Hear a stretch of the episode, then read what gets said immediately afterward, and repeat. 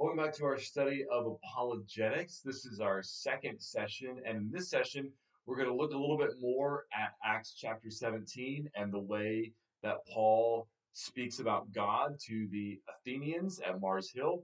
And then we're also going to talk about whether or not all people know God, uh, and if so, what do they know about God? How do they respond to that knowledge? And what does that mean about why we might need arguments for the existence of God. So, if I'm not mistaken, we finished last time uh, kind of dipping our toes into Acts 17 and Paul's time in Athens, where he saw all the idols, he saw the altar they had to the unknown God. And we mentioned briefly how Paul uh, got to know his audience. He uh, interacted with the people in the marketplace and with the Jews in the synagogue and whatnot. And then when he was invited to speak at Mars Hill at the Areopagus, he began by making a connection with them, by building a bridge, by telling them that he had noticed that they were a very religious people. And then he talks about that altar to the unknown God that he had noticed and says that he's there to um, tell them who that unknown God is. So there's a, a few more things that I want us to notice uh, there's a lot we're not going to, to dig into for the sake of time, but uh, there's a few more things I want us to notice about the way Paul uh, engages in this apologetic act, right? This apologetic moment in Acts 17. So, one of the things he says, uh, this is picking it up in verse 24 of Acts 17, he says, The God who made the world and everything in it, being Lord of heaven and earth, does not live in temples made by man nor is he served by human hands as though he needed anything, since he himself gives to all mankind life and breath and everything. So he doesn't start with God's promises to Abraham. He doesn't start with, you know, uh, Jesus is the Messiah. He doesn't start with the same categories and in the same places as he does when he speaks to Jews in the synagogue. So if you compare Acts 17 to Acts 13, where in Acts 13, Paul is preaching to Jews in the synagogue, he can talk about things from the Old Testament that uh, his audience will know and be familiar with. And then he can tie those things in to Jesus and say, Jesus is the one we were waiting for. Jesus is the promised one. He can't do that with the Greeks because they don't know about Abraham. They don't know about David. They don't know about messianic prophecy and all those kinds of things. So instead, he starts simply with God. He starts with their uh, recognition that there's an unknown God out there, a, a God that they may have missed, a God that they don't know. And he says, I'm going to tell you about that God, and here's who that God is. That God is the creator of heaven and earth, the creator of mankind, the creator of everything. And since he's the creator of everything, he doesn't need anything. He doesn't need us to build him a temple. He doesn't need us to offer him sacrifices, all those kinds of things. Um, and then he moves to um, their own thoughts and culture, draws out some things that they've gotten right that are true, and and then I want you to notice what he does with these. So he's talking about the God who created everything, and then at the end of verse 27, and then into verse 28, it says about this God, yet he is actually not far from each one of us, for, and then there's a quote, in him we live and move and have our being as even some of your own poets have said, there's another quote, for we are indeed his offspring. What Paul appears to be doing here is quoting from two different Greek authors. And you may have a note in your Bible, like I do, that gives some idea of where these quotes might have come from. Um, and when he's quoting these poets or Greek writers, um, he is affirming that what they have said about God is true, that what they've said about God is right. So, one of the things Paul is doing is he's using what is true in their own culture, in their own thoughts, and using that to help them think rightly about God. And we can do the same thing today, right? We don't have to um, use only the Bible to connect to people and help them begin to think about God. And we are going to need to get to what the Bible says, and we're going to be working from the assumption um, uh, that we know the Bible, right? And we're trying to help people to come to believe the things that are in the Bible. But we might be in a conversation with someone who doesn't know the Bible, doesn't care about the Bible. The Bible is not an authority for them that they recognize, right? It'd be like quoting the Bible to the to the Greeks. They might say, "Well, that's nice for you, but I don't care. I don't believe that." How do you engage somebody like that and and help them? One of the things we can do, one of the things that Paul does, is use things that they recognize that they know that are true. And so, for example, you might say, you know that song that talks about how lonely everybody is and how we feel like we're we're made for something more, but we never can quite seem to grasp whatever that is, and and the world is just so broken and there's so much sadness. Um, Bible tells us why that is, right? The, the song is right, right? The the song is is hitting on something true, and I can tell you what the Bible gives as the explanation and the answer for that, right? Why we're lonely. We were made for fellowship with God. Why the world is broken? Because we've sinned against God and turned our back on our Creator, and it's it's messed everything up. We were made in God's image, made to know God, made to reflect God's glory. We are made for a great purpose. But as long as we are have our backs to God, we're we're never going to um, experience what we were made for, right? So uh, we can start with things that people already resonate with and they know, um, and then show how those things are true. And if they are true, should lead us to God Himself, right? So um, Paul does that here as he quotes these Greek writers. He says that in verse 29 being then God's offspring, we ought not to think that the divine being is like gold or silver or stone an image formed by the art and imagination of man. So the last thing he quoted was, We are indeed his offspring. And Paul's saying that's true. And if it's true, then what are we doing with all these idols that we've crafted out of stone and gold and, and so forth? If we are God's offspring, we didn't come from stone. We we weren't we didn't come from gold. If we were created by God, then the, then God can't be like all these gods that you're worshiping, right? All these idols that you've crafted. That doesn't make any sense. So what Paul's doing here that we can also imitate is that he is gently pointing out some of the contradictions and inconsistencies in their own worldview, in their own way of thinking. On the one hand, you've got poets saying you know, we're God's offspring or, you know, in God we live and move and have our being. Now, on the other hand, you've got so called gods that are actually made by men out of stone and metal and things like that. Th- those things can't both be true. Um, and so we can show uh, where uh, where the inconsistencies are, where where things don't line up, and then use that as a as a transition as a segue into can I tell you the truth about God, which is what Paul does next. He talks about God, righteousness, judgment, the resurrection of Jesus, uh, things like that, and calls upon them to repent. So that's just sort of a quick overview of, of some of what Paul is doing in Acts 17. Um, and we're going to come kind of back to it full circle by the end, I hope.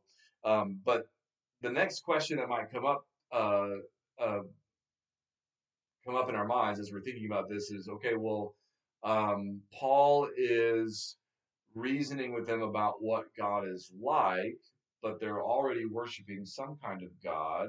Um, did they already know that there was a God? Why, if so, why do they, why are they worshiping the wrong gods? Um, things like that. What does the Bible have to say about people knowing God, even if they don't have the Bible? Well, the Bible's really clear about people knowing God even if they don't have the Bible.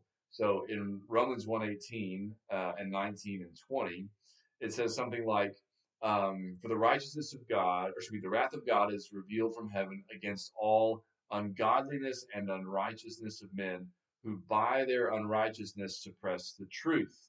Right, what truth are they suppressing?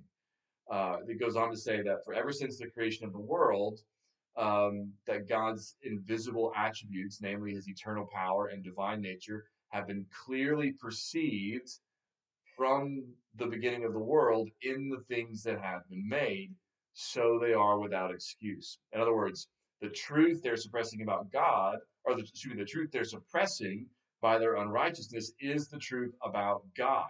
That God exists and God has made that known to everyone through his creation, through the things he's made from the beginning, from the time of creation until now.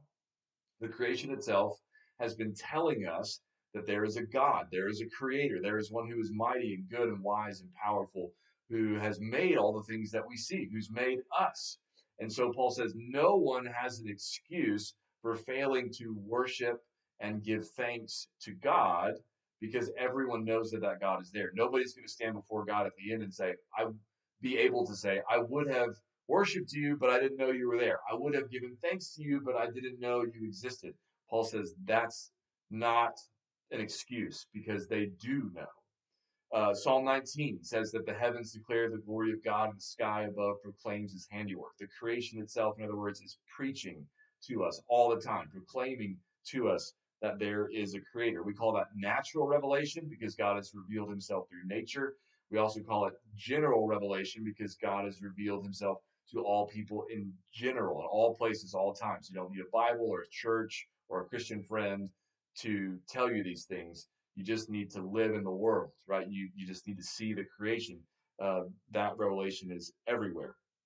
God also reveals himself uh, through providence. Providence is a word that just means the way God governs and cares for his creation. So there's an episode, for example, in Acts 14, uh, 15 to 17, where Paul is speaking to some pagans. I think they're trying to worship uh, maybe him and Barnabas uh, because of something that's happened, and, and Paul's trying to stop them. And one of the things he says to them is he tells them about the true God, right? He says, We're, we're just men like you. He tells them about the true God, and he says that God you know, now overlooks the times of ignorance before. Um, but even then, uh, God didn't leave himself without a witness, but gave them, you know, fruitful harvests and, uh, you know, rains and, and, things like that. I'm, I'm paraphrasing. It's something along those lines. And so he's saying, you know, God has been bearing witness to you that he's there, that he cares for you in the ways that he's provided for you um, through, you know, again, rain, harvest, all, all those kinds of things. So uh, God shows himself uh, through providence. Uh, God shows himself through creation. But the kicker is, what do people do with that knowledge? Right? If the Bible's saying everyone knows there's a God, then why are there atheists? Why are there people who say they don't believe in God? Why are there people who say they don't know if there's a God? Agnostics who are you know, kind of, they're not saying we know for sure there's not a God like an atheist. They're more like, well, I don't know and I can't know, right? Perhaps. So, what is going on there? Well, again, remember Romans 1:18 says that people suppress the truth about God. They know the truth about God, but they suppress it. They don't want to know it. They don't want to believe it. And this is true of humanity across the board because of our sinful nature, right? Because of Adam and Eve's sin, we all inherit the sin nature and we all are born into a state of sin and rebellion against God. Um, also, Romans 1 goes on to say in verses 21 to 23 that uh, part of how people respond to the knowledge of God the Creator is that instead of worshiping the Creator, they worship the creation. They worship idols. They worship images of animals and birds and men and, and things like that. They'll worship the creation, but not the Creator. So they suppress the truth. Um, Romans 1 says they exchange the glory of God for these other things. Um, another thing that people do in response to the knowledge that we all have that there is a God is we try to tell ourselves that it's not true. So in Psalm 14, verse 1, it says, The fool says in his heart, There is no God. Now, I, I used to, to read that or think about that in terms of uh, someone like, uh, you know, someone who's an atheist who's telling people there is no God. But that's not what the verse says. The verse says that this person is telling himself, he's saying in his heart, there is no God. And why is he doing that? I mean, this came together for me. I don't know if I was studying Psalm 14, reading a commentary or a apologetic book or something. But anyway, I think something pointed this out. Um, that, that instead he's telling himself there is no God, and the reason why is because he doesn't want there to be a God, because if there is a God, then he's going to be accountable for all of his sin. If you go on read Psalm 14, verse 2, verse 3, it talks about the sinfulness of humanity and whatnot. Um, this foolish person is telling themselves there is no God because they want to keep living in their sin without being afraid of having to face the judgment of God. That's what seems to be going on there. That's what people do as well. They say to themselves and to others sometimes, right, that there's not a God because they don't want there to be a God.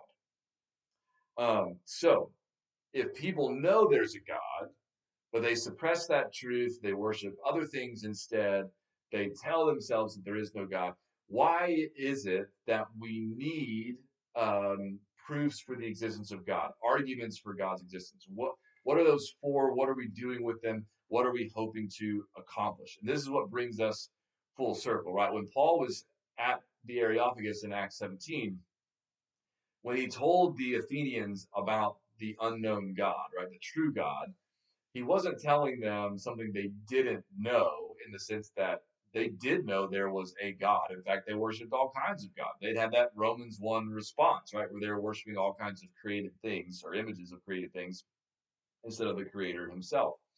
And so what Paul is doing is he's arguing for why they should believe in the true God who's not like the gods that they've invented for themselves. Um, so one of the reasons why we have these arguments, these reasonings, these proofs for the existence of God is because some people try to tell themselves that God does not exist. And these arguments help us to do help us to do for them a couple of things.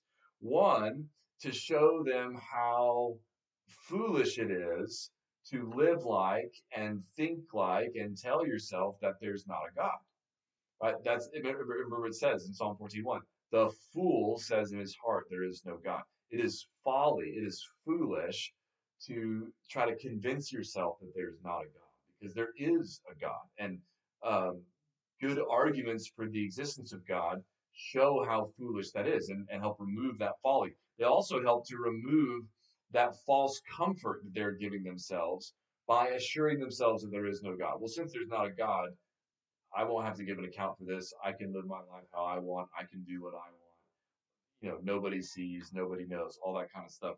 That's a false comfort. It's not true. God sees and knows everything. We are going to have to give an account of ourselves to God. And so arguments for the existence of God help remove that false comfort, help show the folly of thinking and living like there is no God, because there is, in fact, a God. Another reason why we need these arguments is because some who know there's a God worship false gods, and they need to know what the true God is like. Again, this is what Paul does in Acts 17. He tells them, you know, based on what your own poets have said, have said the gods can't be the way you are portraying them. They can't be like these idols crafted out of wood and metal and things like that. Um, and instead, and he, he doesn't need a, a temple. He doesn't need us to serve him because he made everything. He made us. He doesn't need us. So we try to persuade people to worship the true God instead of the God of their imagination. And then the final reason I'll give for why we need these arguments for the existence of God or proofs for the existence of God is because even Christians can have doubts. Even Christians can go through seasons and circumstances where they're not sure. Maybe it doesn't feel like God is listening. It doesn't feel like God is there. How do I know He's there? Um, how, how do I know that He's He's real and it's not just something I want to believe? Uh, all the the things, all the arguments that people throw against the truth of the existence of God. How do we answer those when they kind of you know get their get their little hooks in our minds or in our hearts or our spirit, and we start to doubt and wonder and question?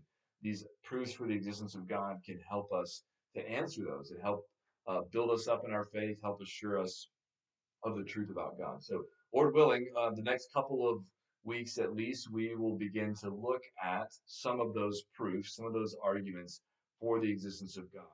That I hope uh, will be helpful not only for you yourself, but also for others you may be seeking to win or seeking simply to encourage in the faith. God bless.